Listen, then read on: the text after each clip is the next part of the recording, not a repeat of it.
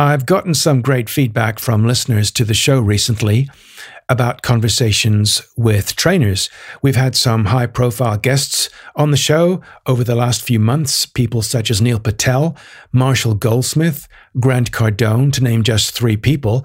And we also have Michael Bungay Stanier, best-selling author and founder of the Canadian training company Box of Crayons, on the show in two weeks' time. But what you seem to really like are conversations with other training business owners because this is a chance for you to find out what people just like you and I are doing, whom they serve, and what's working for them in their training business. And I love episodes like this as well because it gives me a chance to introduce you to people, training business owners in my training network. So today it's 30 minutes of training business talk with executive coach and consultant Vicky Harris from the UK. This is episode 91 of the Training Business Podcast. Hey, and welcome to the trainingbusiness.com podcast. Every week, we bring you exciting news and interviews with training business experts and training business entrepreneurs from around the world. Thanks for tuning into today's episode. Here's your host, Mark Garrett Hayes. Hey, this is Mark. I'm the host of the Training Business Podcast. And if it's your first time here, welcome. If it's not your first time here, welcome back. Just to remind you, this is the show for freelance trainers, for training business owners, for training consultants, just like you and I, all around the world. And we have listeners from all around the world. So if you're listening from Sydney or Melbourne or Perth or Johannesburg or Cape Town or Paris or Berlin or San Francisco, Dallas, wherever you are, it's my pleasure to welcome you to the show. As I said, the goal of this show, every episode in some format, is to help you to start, grow, and scale a profitable training business. So, what about people? with training businesses. We had Lorna Gammon on the show two weeks ago. We had Jude Jennison, a coach who leadership trains or trains people in leadership through horses, would you believe, last week. And today it's another 30 minutes of training business owner talk this time with executive coach and consultant Vicky Harris from the UK. So, we're going to talk about what Vicky does, what she sells, what her brand is, who her ideal customers are, how she finds clients, and the kinds of qualifications that Vicky has acquired along the way, and of course, what her plans are in the next few years. Vicky has a really cool idea, which she calls virtual coffee, which is helping her to have non sales sales conversations with prospects and customers. I love this idea, and I'm going to put this into use myself this week. Vicky is going to tell you how it works. Vicky, hi, welcome to the show. Hello, Mark. So, you're currently in the south of England today, and it's a, a glorious day. It's 1st of June, so it's is it officially summertime yet? It is, yes. Today is the, the first day of meteorological summer, apparently. Meteorological summer, that's a big word. Yes. I, I, heard it on the weather forecast this morning, Mark. so, what are you currently doing right now? What is your, um, what's your business? So, I run a business um, imaginatively called VH Learning Limited. So, Which stands um, for your name? It does, mm-hmm. exactly mm-hmm. right. Um, and the business is essentially uh, executive coaching and learning and development consultancy. Mm-hmm, mm-hmm.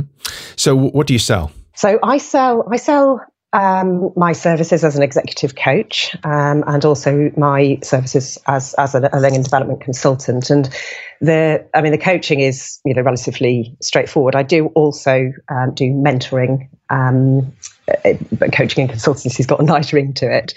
Um, the consultancy side really is quite uh, it's quite wide, so it can be everything from learning and development strategy and and you know working as a consultant in that field right the way through to the other end of the scale, which is, you know, um, short one-off training sessions. So, you know, for example, recently I did a, a, train the trainer for a manufacturing company. So it's quite broad in its scope, the, the consultancy side.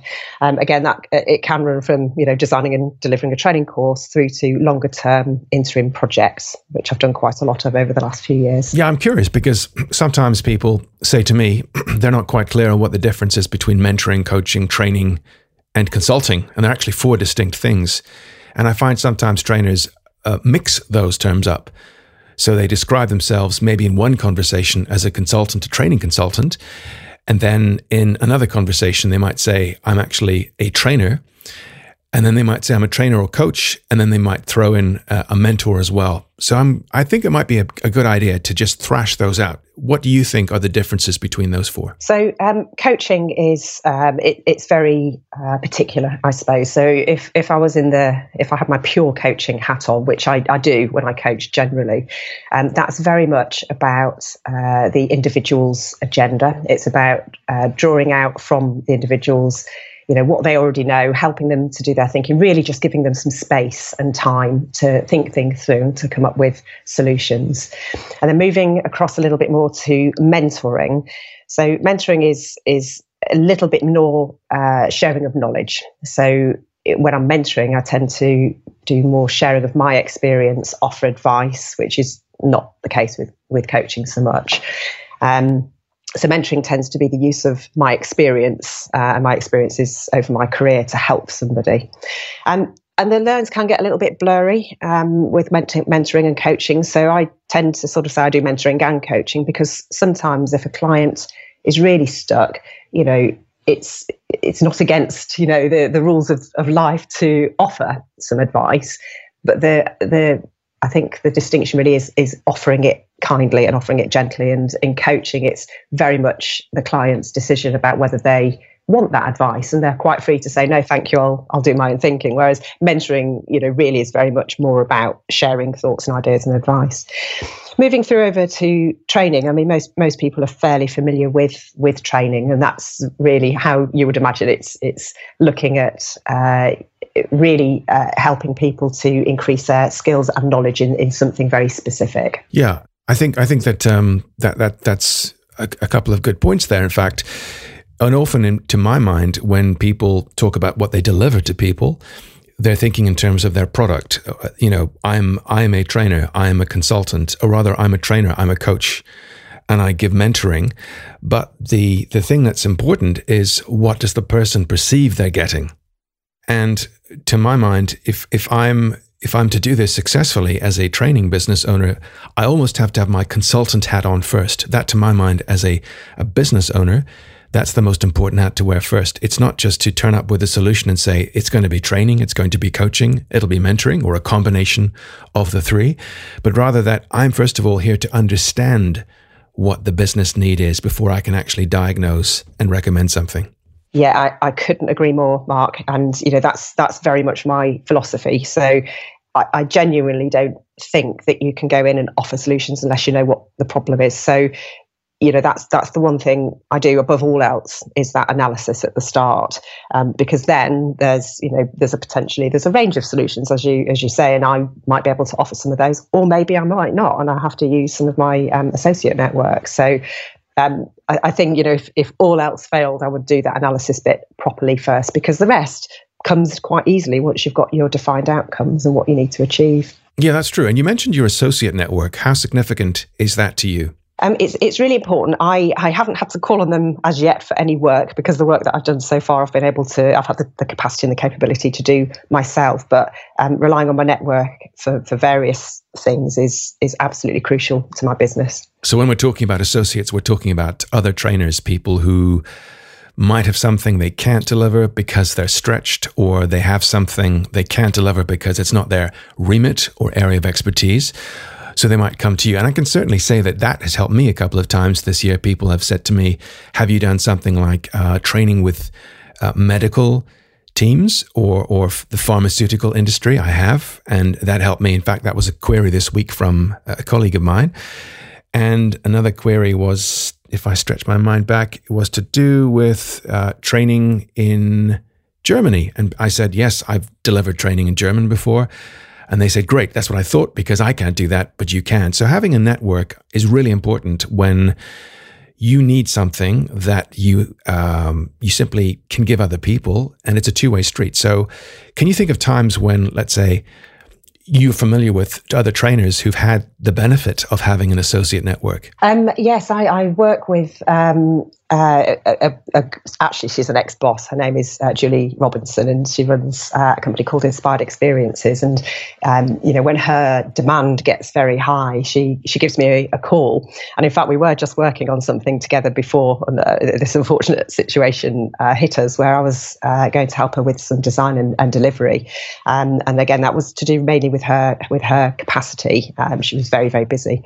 Um, and you know, there's a number of people that I've got around me that you know, it's, it's quite a friendly community. I think the training community is is a good community um, in terms of helping each other out because, I mean, it's kind of what we do, isn't it? We most of us quite enjoy helping people. Tends to be what we what we do best, um, and that extends to our, our network as well. So, so yes, certainly that's the the example that springs to mind. Yeah, because I think so many of us focus on you know new clients, and we forget that actually there are people to whom clients come, not necessarily to us. And using our network, well, using is perhaps not the right word but but serving our network proactively creates the kind of um, return when the time is right. And at some point if people have been helped by you they will at some point reciprocate because there's a kind of a psychological pressure on us all to do that. You know when someone does us a favor it's it's to return a favor at the earliest opportunity but so many people forget that you know it's it's really important not just to network with prospective clients but to network with peers because when, as will happen at some point, they can't deliver something, they'll think inevitably of someone who can. And if that's you, well, then you'll benefit from that. So moving on to your ideal client. What, what is your ideal client? Who are they typically? Well, I tend to work mainly in uh, leadership and management development. So that encompasses the coaching and the, and the uh, the training and the consultancy as well. Um, I tend, and again, it's not exclusive actually, but that's just seems to be where I land. Um, I tend to work with uh, small to medium sized businesses, um, and thankfully, the, the kind of things that I do are quite transferable. So, you know, I've worked recently uh, from, I did some work for a manufacturing company. I've worked for a couple of years on and off in interim roles um, for a, a, a, tech company in Marsat.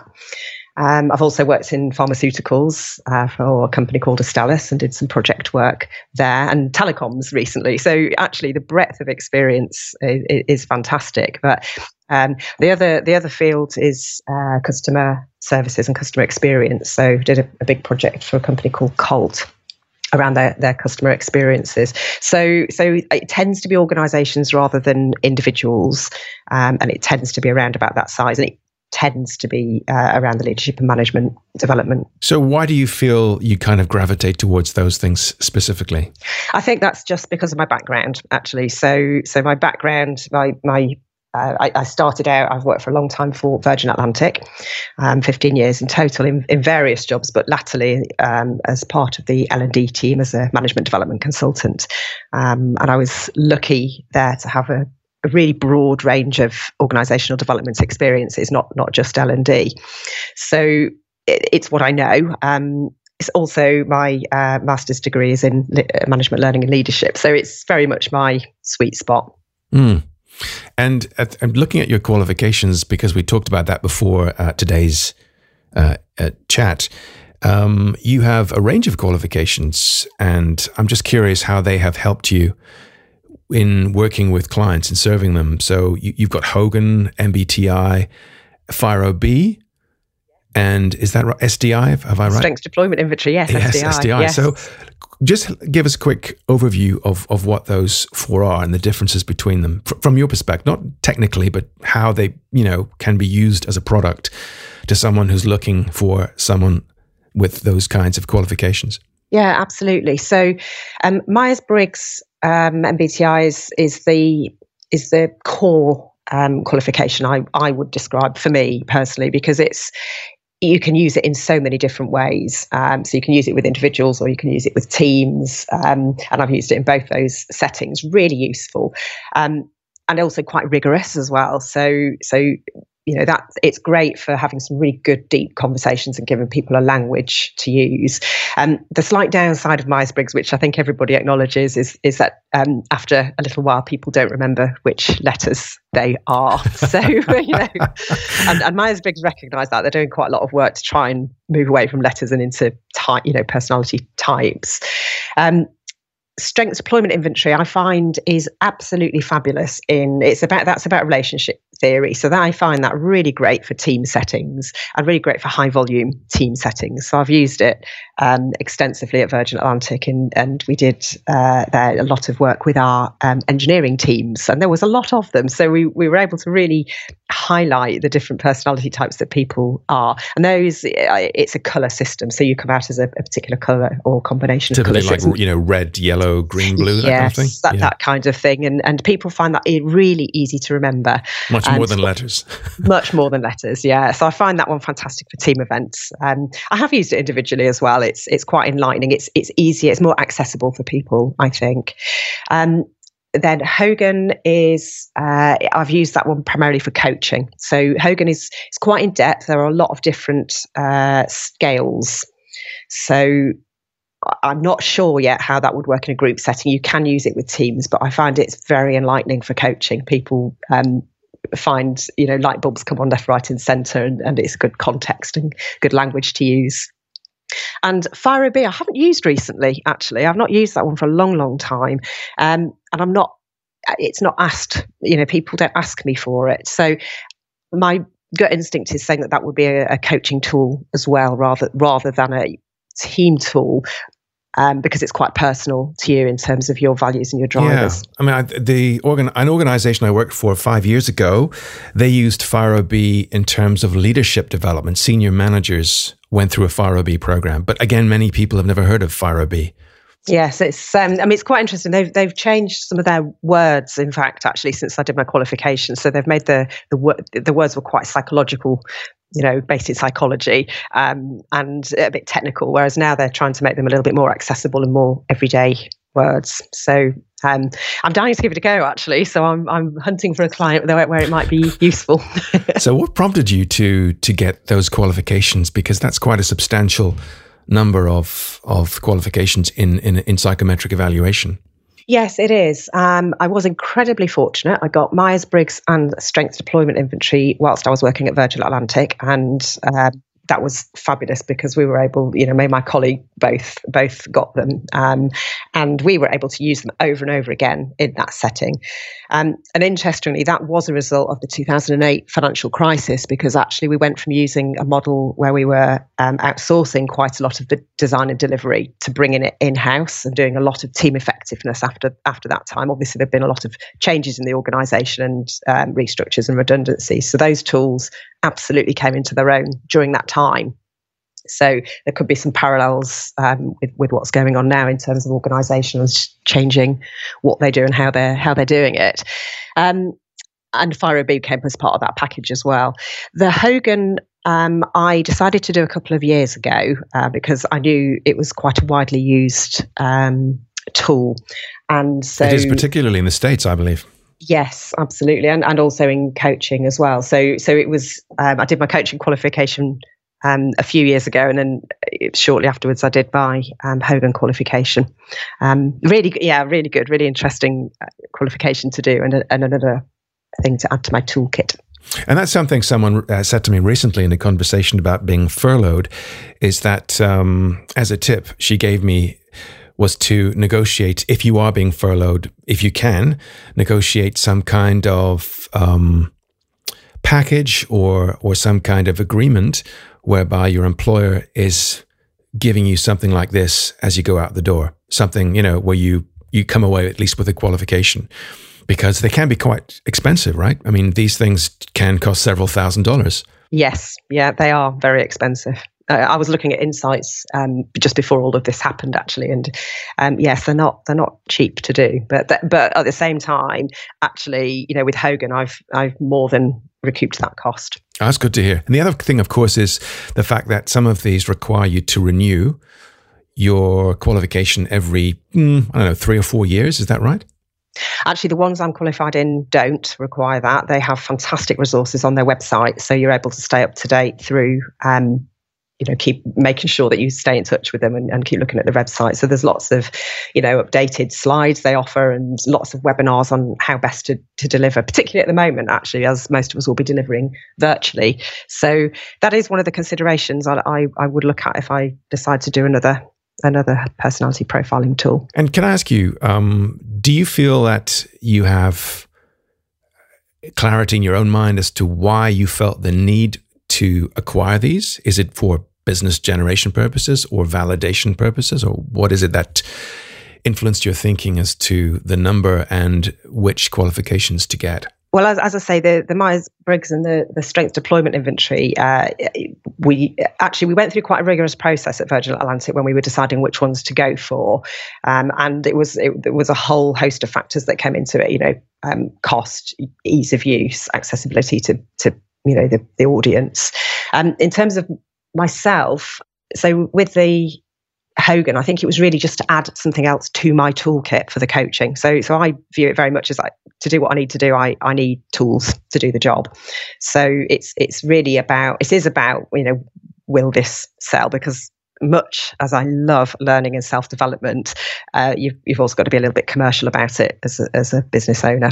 Um, so I would be doing courses every week if if the business, you know, if the finances allowed. But you, I really now think about: Am I going to get a return on this investment? Yeah, I think that's an important distinction. So on the one hand, you do want to sharpen the saw. You want to have, you know, a process where you're investing in your own expertise because that's what you're charging for. But by the same token, I've come across people who feel that they must have these things before they start their own consultancy or training business, that they have to have a kind of an, a list of accolades or, or logos, which only when they're in place can they actually go to market and charge for their time expertise. And I'm not sure if that's quite true, but you have these obviously on the back of having worked for companies like Virgin. But I think that's something to keep in mind that many people out there sometimes feel that unless they have these things, they're not any good. Okay, right. Well, I, I would say that actually, you know, when I first started out uh, in running my own business, I um, I just kept an open mind because what, what I didn't want to do is in, invest a whole load of money in all sorts of things, you know, websites, logos, um, lots of marketing and sales.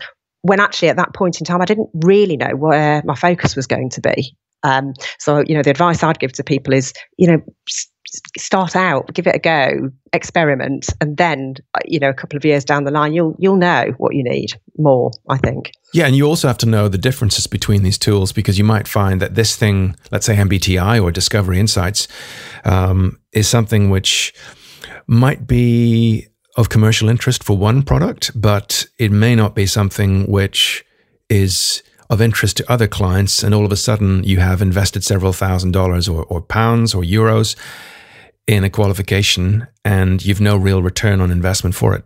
I think that's something to keep in mind. What springs to mind for me on that, Mark, is is a recent experience. So I had been asked by a client to do some uh, quite a big leadership development program for um, a, a, a, team of senior leaders, and we were trying to decide which tool to use. So, was it Myers Briggs? Uh, we looked at DISC and also at Insights. Now, I know I'm not qualified in DISC or Insights and that I am qualified in Myers Briggs.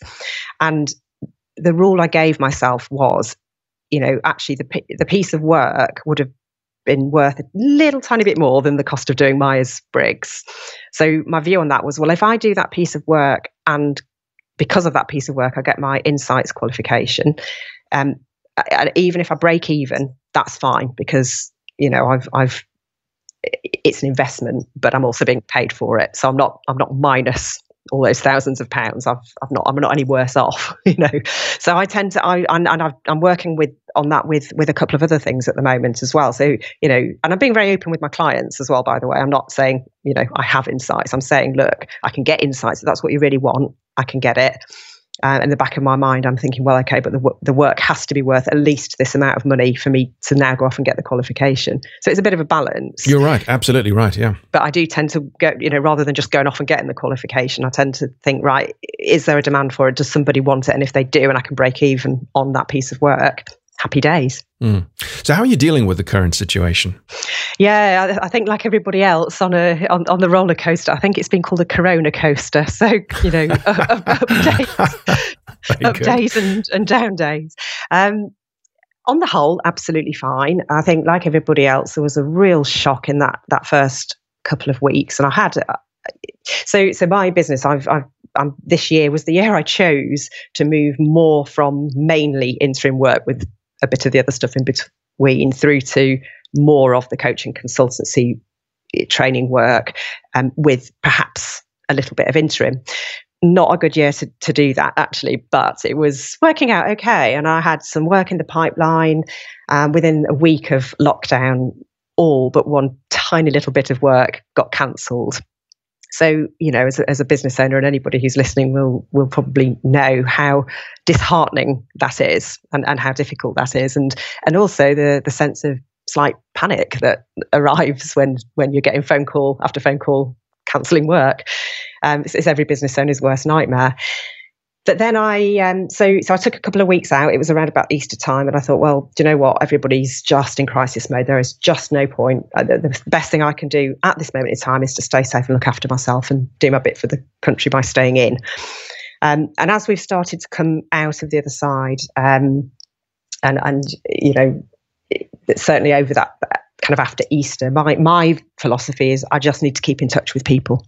So I've been working really hard just to just to keep in touch. I'm not trying to sell anything at the moment. I'm just making sure everybody's all right and seeing what's going on. So I'm keeping my finger on the pulse of what's going on out there in the world of work. Um, you know, because obviously I'm not out there like like, like we're all indoors. So um, catching up with people, checking in, making sure they're okay, um, offering what I can offer. Um, I, I am offering um, you know, my my immediate network, I'm offering free advice and help if if they need it. Um, I am getting some inquiries, so that's that's quite heartening. Small stuff, but you know, better than nothing. And is that coming on the back of those, you know, outreaches where you're contacting people and saying, "Look, I'm not selling you anything, but I'm here to help, and I'm quite happy to have a chat with you." Or or a virtual coffee. Yes, yeah. So we talked about virtual coffees, didn't we? So I'm doing lots of virtual coffees at the moment, which is lovely because you still get to see people. You you know, there seems to be some sort of little ritual in actually having a cup of coffee with you while you're doing that. It's it's really nice. So literally, you have your webcam on on your laptop or your desktop, and then you have a cup of coffee, and and someone has the equivalent on their side. Are they at home typically? Yes, yeah, always at the moment, yeah. So uh, and then there's generally a nice conversation about what's going on in the background and how the weather is, and it, and, and, you know, um, the, my philosophy around networking hasn't changed as a result of this. I would be doing that sort of stuff anyway. I just would be doing it face to face normally. Yeah, I, I can imagine how, in in some ways, this is different because in having a virtual coffee, as you call it, someone is away from the office, they're at home, and you have them in their kind of natural environment. Maybe pictures of kids or a dog in the background, etc. Do you feel that has any difference in terms of how they relate to you and how they open up to you? Yes, generally. I mean, across the board, absolutely it does because I, I think this whole thing has um, opened up this human side that sometimes is masked when people go to work. So there are now conversations about you know, there's a dog barking in the background. Oh, well, let's have a look at the dog. Bring, you know, bring him up. I'm seeing people's kids and pets, and you know, pictures and backgrounds and, and all sorts of things. So that that's really nice. I'm really fortunate though. I, I my network is a close network, and I, a lot of them are also friends. You know, I have a, a, a good really good set of relationships. So for me personally, not a huge amount of difference. I'd be having those conversations anyway.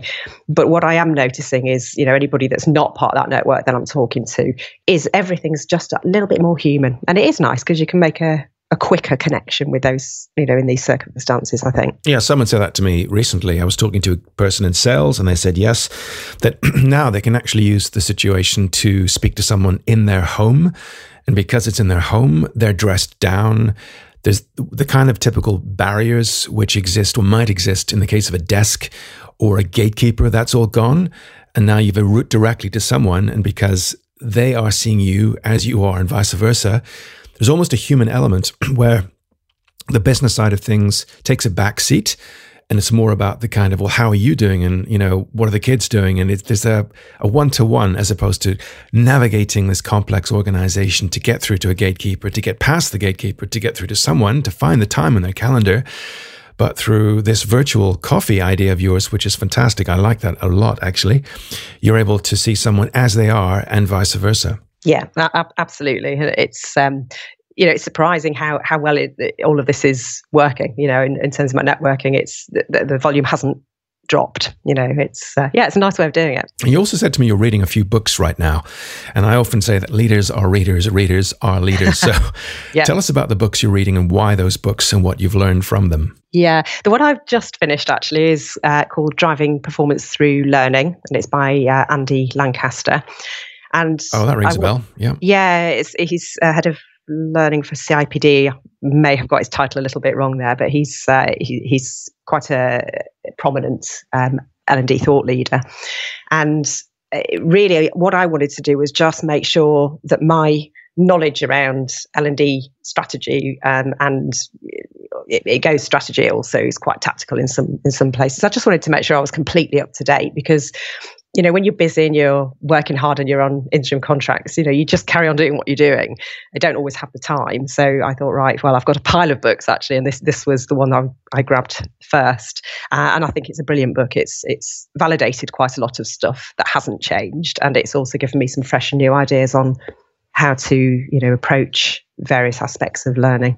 Okay. Anything else about the book that you like? I mean, who who would typically lift this book up and read it? Would it be a self employed trainer or a, a, coach, or is it someone who perhaps runs or owns an L&D function in a business? I would say all of the above, but perhaps except pure coaches because it's it's not a coaching book. I've got I've got lots of other coaching books, but I think I think that one is uh, it, it's for L&D leaders, and I would um, I've definitely benefited from it from a, a self-employed perspective.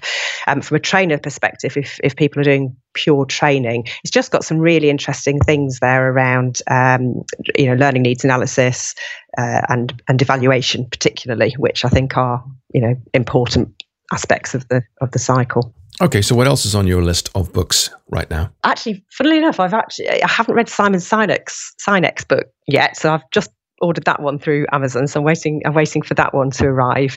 And um, actually, I'm catching up with a few of my journals at the moment. So I signed up to Harvard Business Review. So I'm mm, me um, too.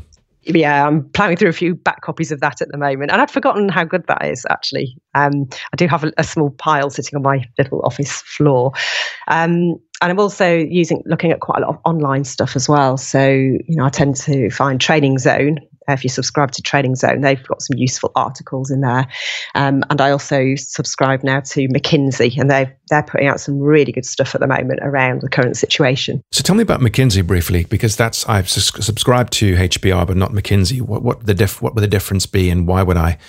subscribe to that? Um, actually, they're quite they're quite similar in, in their approach. So they they tend to sort of push out articles and resources.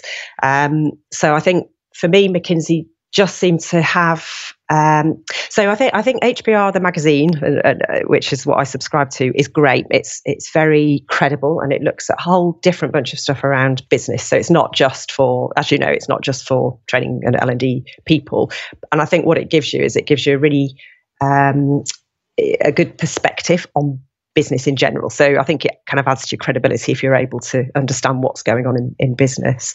And um, HBR, they they uh, sorry, I beg your pardon, McKinsey, they they tend to, for me, they just feel a little bit more. It just feels like there's quite a lot of gravitas behind some of the articles that they're pushing out at the moment. Quite um, also quite pragmatic.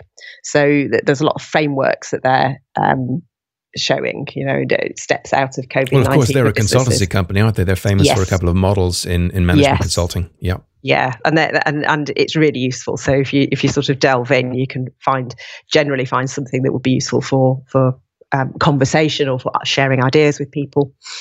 Um, so yes, I'm enjoying those at the moment. Yeah, they're all great tips. I think that's important. Someone has to um, expand their mind, and of course, expand their thinking because ultimately what people are buying or investing in from a trainer or, or a consultant, training consultant, is, is, that knowledge, which needs to be more than the stuff you've been through by tapping into other people's expertise, subscribing to HBR or, or McKinsey, or just reading books on a regular basis, that of course will make you more valuable. And if, when things are all over, we have to find ways to stand out and, and expanding your uh, understanding of terms and how business has changed and the implications that COVID 19 has for business and reimagining the post COVID 19 return to business, what that's like. Um, these kinds of articles help to shape your mind and help you. So, looking at the long term, then, a um, couple of years down the line, where would you like to be? And what is your exit plan from the training business? Mm, it's a good question. Um, so I think you know certainly in the next you know few years, um, in my ideal world, I, I, would very much like to be doing a lot more coaching. Um, I really, really love it. I get a lot of, uh, I find it very rewarding, um, and it's great to see people developing. So I'd like to be doing a lot more of that.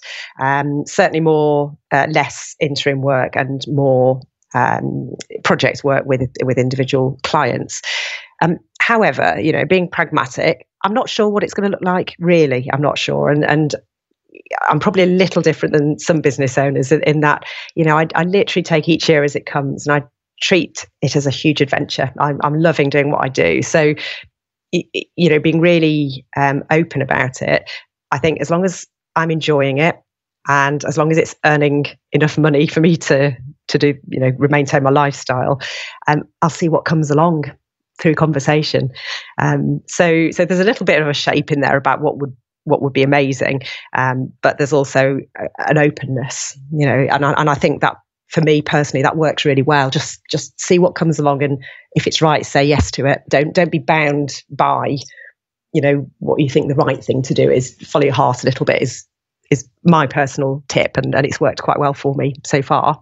And in terms of exit, exit strategy, honestly, Mark, I don't really know at the moment. Um, I I don't think it's going to be a hard stop. I, I, imagine if the coaching, you know, if I'm doing enough coaching, I'll just carry on doing that.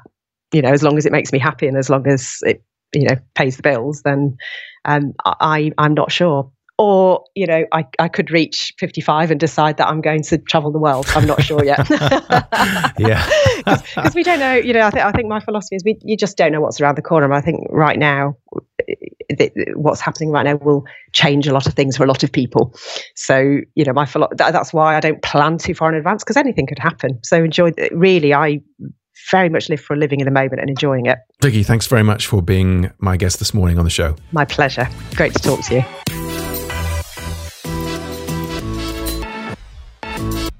Thanks, Vicky, for being our guest today. I appreciate you taking the time out of your busy day, even if it's during lockdown, to share your training journey and story with us. Thanks to you, of course, listeners to the show, for taking the time to tune in again this week. There are many, many podcasts out there, I know, because I listen to quite a few every single week but I appreciate the fact that you've taken time out of your day to listen to this particular podcast. And on that basis, I'd love you to keep on sending me ideas for episodes and content. So, any episode ideas or content suggestions that you have, these are gratefully received. And you can send them, of course, to my email directly, which is mark at trainingbusiness.com. Feel free to check us out on social media. By my own admission, I am not great at social media, but feel free to email me or to even drop some kind of suggestions into Facebook or Instagram, Twitter, etc., etc. So, until next Thursday, when there is a fresh episode of the Training Business Podcast, please look after yourself and your loved ones. Keep safe and keep on training. Bye for now.